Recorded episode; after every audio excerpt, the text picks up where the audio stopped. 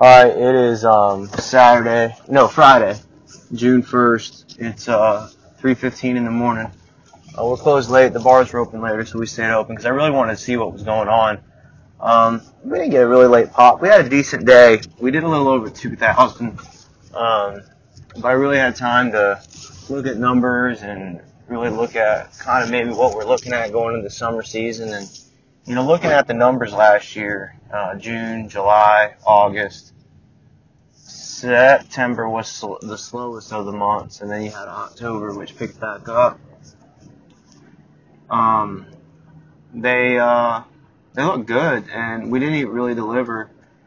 So I'm hoping, and the lofty goal would be to average sixty-five thousand dollars a month.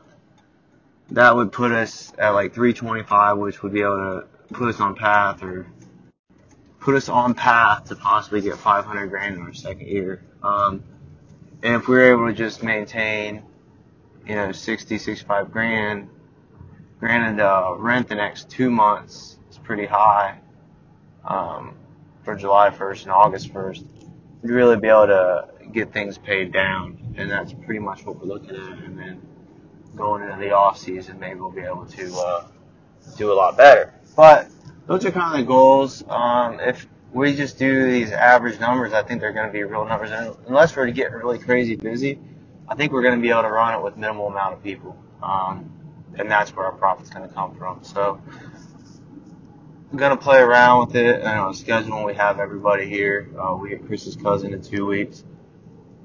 I think that'll free up everybody and really start uh, looking at what we can do. But um, you know, that's what we have. That's what we're looking at. It was a good start. I mean, hey, we're up from last month. Yeah. Um, but you know, we'll really have to have some big days in June to top last month. Uh, but I'm excited about it. Looking forward to it.